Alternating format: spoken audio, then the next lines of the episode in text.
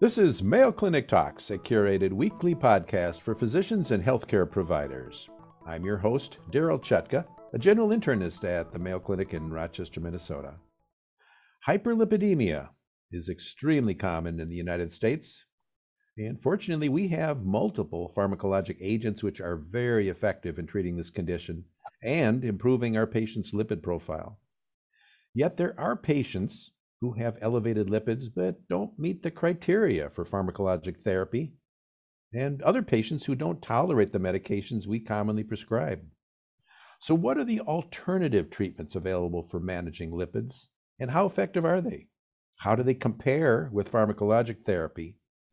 We'll discuss these issues and more with our guest, Dr. Stephen Kopecky, a specialist in preventive cardiology. You're listening to Mayo Clinic Talks. Steve, welcome and thank you for joining us today. Thank you, Daryl. Great to be here. How effective are non pharmacologic treatments compared to our medications for lowering? We'll stick with the LDL cholesterol for now. Yeah. Oh, very good question. You know, we are humans and we're all different. And part of our difference is how well we absorb cholesterol in our gut. So the average absorption is about 54%, but the range is 20 to 80. So if you're an 80% absorber, that may really make a difference to take some foods, some supplements that will reduce that absorption.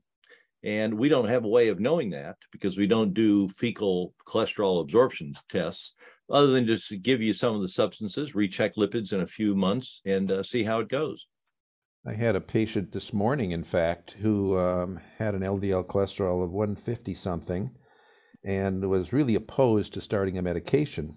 So I took his diet history, and he had red meats about seven, eight times a week, lots of dairy products, uh, lots of trans fats, processed foods. Mm-hmm. And uh, he kind of apologized for his terrible diet. And I said, actually, that's great because I got something to work with here. You know, yeah. we can really make an effect on your LDL, whereas somebody who comes in with already close to optimal diet, you don't have a lot of room for improvement. Very true. And you know what's happened in the last few years? There have been reports that eating cholesterol is okay. It doesn't change your serum cholesterol. And that's probably true. But what they didn't say in the report is that there are so many other saturated fats that we eat, the animal products, processed meats and such. They raise our cholesterol, but they're not cholesterol foods, so to speak. They're saturated fat foods, but we eat a lot of them. Actually, I wasn't planning to ask you this, but that brings up an interesting question. What about eggs? They were kind of on our naughty list for a while. Are, are they okay now?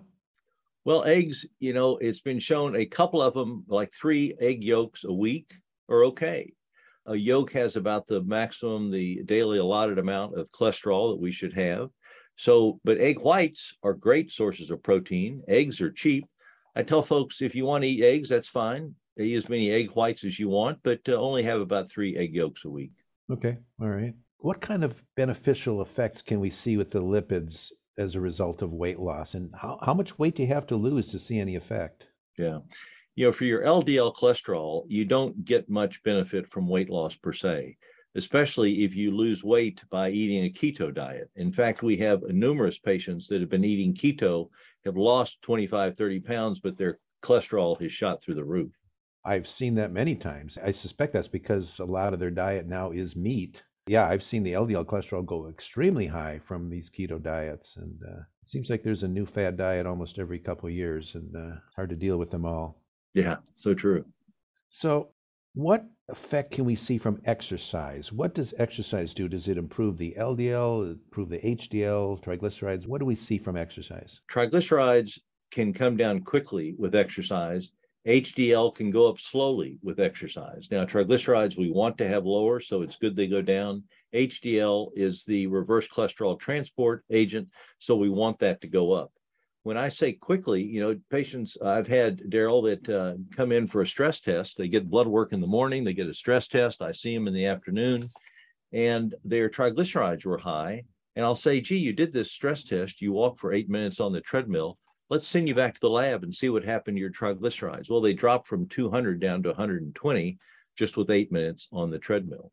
And that's been shown in, in randomized controlled trials too, that exercise is great for lowering triglycerides. The other thing is avoid the ultra processed carbs, especially the deadly whites, the white rice, the white bread, the white potatoes, the white pasta, which will make triglycerides go up. HDL is different.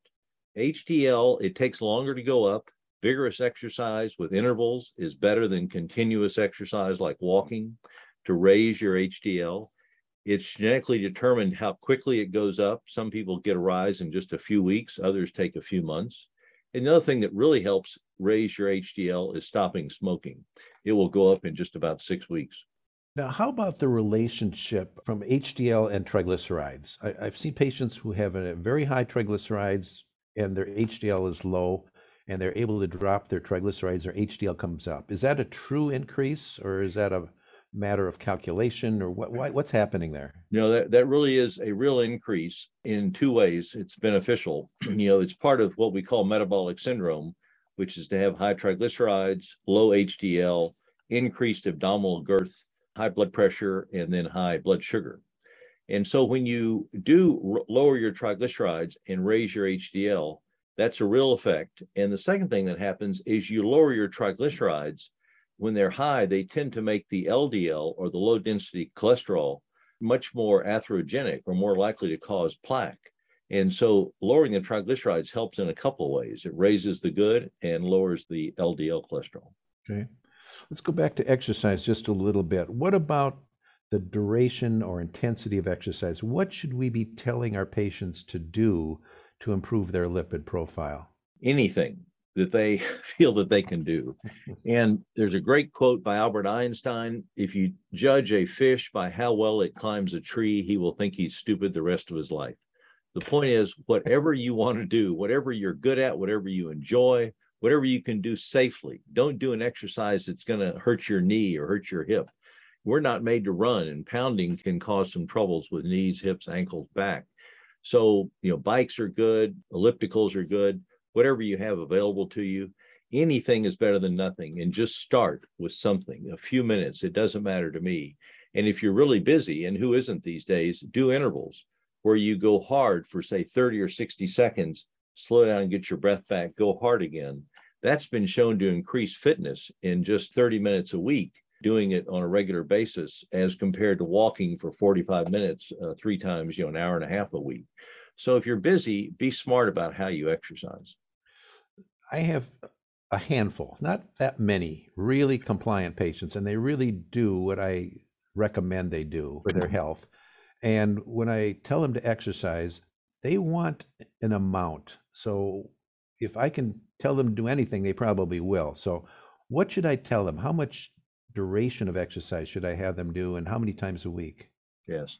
You ought to do exercise every 48 hours. There's genetic evidence that it keeps the, the good genes turned on to suppress some of the bad genes, doing it every 48 hours. Secondly, there's this question is what exercise is too much? Well, probably over about 10 hours a week of vigorous exercise, you just don't get any more benefit. It's not clear if you hurt yourself, but you just don't get benefit. But clearly, anything is good. Probably you hit the, the low point in terms of the lowest event rate or heart attack rate at about uh, two and a half to three hours a week. Okay. And how about the difference between aerobic exercise and resistance training? We do need both. Uh, aerobic is what we've been doing on this earth for hundreds of thousands, millions of years, usually intervals, which is what we've done, short bursts as compared to long running episodes. But we've also done some lifting, some resistance exercise, but we don't need to do real heavy weights. In fact, that's probably works against us. If you see the guys that, you know, pump iron and do 600 pound weight lifts, their blood pressure goes to 400 during that weight lift, and that's way too high, and that gets them into trouble later in life. So just do lighter weights with more repetitions to resistance and fatigue of your muscles, and then rest and do it again. Okay. Well, let's change from exercise to diet. Let's say we have a patient who needs to lower their LDL cholesterol. They don't want to start a medication. What should we, we be recommending in terms of their diet? What should they be eating? What should they not be eating? Excellent question. The uh, ultra processed foods, especially ultra processed meats, you know, the hot dogs, the hamburgers, the food, sausages, and things like that, really has a lot of fat in it that will raise our cholesterol. The keto diet will raise it. So we try to get patients more migrating to a what we call Mediterranean fruits, vegetables, legumes, whole grains, things like that. There are also supplements that people can take that are either the foods you eat or you buy them over the counter. Oatmeal is very good. It's one of the three viscous soluble fibers that will lower cholesterol. The other is psyllium, which is sold as a additive to water that you drink. It helps your digestion, helps your your bowel movements. It also helps lower cholesterol and lower blood sugar, and the fiber is very good for you. Another thing that's very helpful is uh, something called stanols and sterols and they are found in naturally occurring substances like uh, soybeans, but you'd have to eat a couple of bushels of soybeans a day, which we obviously can't do. So you buy them as supplements. And you have them in the food or in your gut when you eat the food. You can get them as pills, you can buy them as chews. My wife likes to get the ones that are little like uh, fake chocolates, and she chews them after a supper. If you're a high absorber of cholesterol, as we talked earlier, they can be very helpful and very effective in lowering your cholesterol. I think they've added those uh, to orange juice, and uh, I think there's a spread also, like, like a margarine-like spread that contains stanols. You can find them in multiple places. You're right. Yeah. So, what about fish? And is there a difference between eating fish and fish oil capsules? Yeah. Eating fish studies have shown consistently that eating a couple of three servings, you know, three ounces of fish uh, two or three times a week is really helpful for you. Mm-hmm. However, if you try to put that, condense it into a pill and just take the pill, again, a pill does not replace a lifestyle. So the pills haven't been as successful. You can lower triglycerides some with higher dose fish oil, but even that hasn't been shown to reduce your heart attack rate, things like that. So really, we do suggest to people to keep trying to eat fish. It doesn't have to be fish per se. It could be shellfish, you know, mollusks, uh, scallops, shrimp, things like that. And not fish that is deep fried. Please no, and take it easy on the tartar sauce. Right. well, I have found triglycerides are probably the easiest of the three uh, types of lipids to uh, lower with diet. What kind of diet should we be recommending our patients who have a problem with elevated triglycerides? First, try to get them off the processed carbohydrates. And remember, all alcohol is a processed carbohydrate. You know, a drink a day. Uh, more than that, you'll clearly get into trouble with high triglycerides potentially. The white rice, anybody, a human, to absorb and get nutrition from a rice, the rice has to be processed to take the fiber and the hull off. The grains, the processed grains, you know, the breakfast cereals, things like that white potatoes, white bread, white pasta. We got to be careful with all those. You know, little bit amounts are okay, you know, maybe a serving a day. And a serving is a small amount, you know, an ounce of, of pasta. But uh, take it easy on the larger amounts. And then try to go more fiber, you know, which means more whole grains, more fruits, more vegetables, more legumes. In the winter up here, you can get frozen vegetables, flash frozen. They have one third of the price and three times as much nutrition as a green bean, say, picked in Southern Hemisphere three weeks ago and then shipped up to our store. The flash frozen things can be very good, both fruits and vegetables. Mm-hmm. So try to get away from the, the highly processed carbs and try to get more fiber and uh, and fruits and veggies in your diet.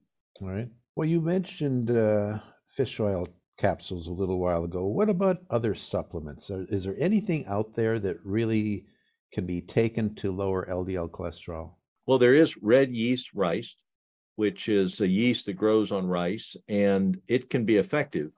The issue is that it basically has a statin type compound in it. And one, a couple things about the the over the counter is it's not regulated by the FDA, so we don't know what's in it as compared to the statin. And secondly, there's other things we don't know the dose mm-hmm. or any other you know contaminants that may be in it. So if patients want to take red yeast rice, I'll say that's fine, but you know, maybe cheaper to get a generic cheap statin. Yeah. And secondly, you know exactly the dose and exactly what's in it. There are other things that are out there. Foods, you know, apples have pectin in them. They will help lower cholesterol. There are a lot of foods that are purported to lower cholesterol you know, garlic and some things like that. They never really have been shown to be that helpful.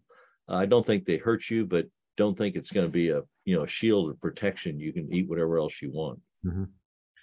Now, unlike triglycerides, which I have found relatively easy to modify if the patient is compliant, HDL cholesterol is really tough. That's really tough to increase your HDL cholesterol. What has been effective in raising your HDL? Boy, HDL, we like it higher because it is involved in reverse cholesterol transport, bringing the cholesterol back from the cells to the liver so it can be repurposed in our body. Physical activity is probably the best single way we have of raising that. And the more vigorous, the more it will raise it and the quicker it will raise it. Stopping smoking will help it. Losing a few pounds can help it. Also, eating a healthier diet, getting away from some of the processed foods and heavy meats and heavy uh, saturated fat foods can help us.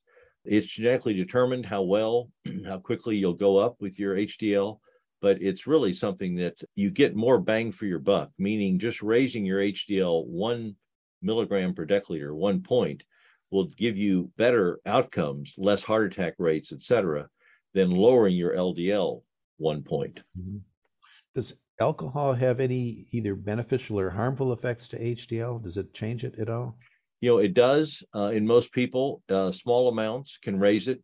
It only takes about three ounces of wine to really do that, or the equivalent in the other alcoholic beverages. So it's not much. I mean, and it raises the good type of HDL. The other thing that's interesting, Daryl, is some genetic studies have shown that if you're born with a high HDL, like over 80, it actually is not beneficial and may be harmful because HDL does a lot of things in our body, not just the reverse cholesterol transport. So you may have a genetic clone of one that does some of the other things like fights infection or tumor or it does endothelial, which is the wall of the artery uh, maintenance. And in that case, it doesn't do the reverse cholesterol transport. So if it's really high from birth, it's not as protective. In fact, it may actually be harmful as we once thought. Now that's interesting. And I have had some patients, usually women, who uh, have had an HDL of even over 110, 115. Sure. So they may not be getting a super protective effect from that. Very true. In fact, I've told many patients, uh, women primarily in my career, oh, your HDL is over 100. Don't worry. They've gone out of their way, Daryl, to find me, you know, 20 years later and say, I had a stroke or I had a heart attack. And you told me that wouldn't happen. And I said, well, our knowledge has changed in the last few years. Yeah. since lipid lowering medications are so effective in uh, improving our lipid profile, do we still need to do lifestyle changes? Boy, do we ever. The uh, studies have shown that if you don't eat healthy, that the statins don't help you nearly as much. In fact, you can have good numbers on your cholesterol, but your heart attack rate doesn't change. So you we have to continue to be healthy with our lifestyle. And it's just small amounts can really be beneficial to us. I tell patients, you know, if you want to go to your family reunion and eat your Aunt Mary's potato salad, eat a big bunch of it. That's fine. But just don't eat it every day. eat just once every few years for the family reunion. You know, don't go to the state fair and eat fried butter on a stick. You know, you can walk by the booth and look at them, but don't don't eat it. Well, Steve, let's wrap up our discussion. I'm going to ask you to summarize it, maybe two or three key points regarding the alternative treatments to uh, improve our lipid profile. First is we do have food supplements you can eat, like stanols and sterols, uh, oat bran, psyllium fiber, that can be very helpful if you're a high absorber to lower your cholesterol. Second is lifestyle is really important, although it may not lower your cholesterol per se, the physical activity, taking care of the other issues, stress, sleep, etc., can be very helpful. And then finally, there are certain foods that will clearly raise cholesterol, our saturated fats and cholesterol rich foods. We're talking mainly about saturated fat meats and such, keto diet. You really have to be careful with that because we've seen patients have markedly elevated cholesterol levels secondary to that. Well, we've been discussing alternative therapies for hyperlipidemia with preventive cardiologist Dr. Stephen Kopecky from the Mayo Clinic. Steve, I have always considered you one of our premier educators. Thank you so much for sharing your knowledge with us today. I'm honored to be here. Thank you, Daryl. You can now listen to over 100 different medical topics developed for primary care providers on Mayo Clinic Talks podcasts. Find them at ce.mayo.edu or your favorite podcasting app. If you've enjoyed Mayo Clinic Talks podcasts, please follow us. Stay healthy and see you next week.